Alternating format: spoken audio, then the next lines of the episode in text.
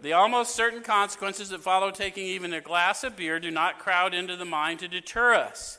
If these thoughts occur, they're hazy and readily supplanted with the old threadbare idea that this time we shall handle ourselves like other people. There is a complete failure of the kind of defense that keeps one from putting his hand on a hot stove.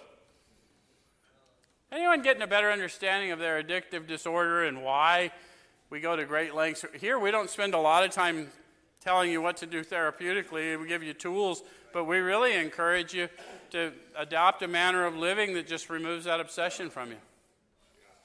And we try and, I mean, our whole little community here is based on it, by the way.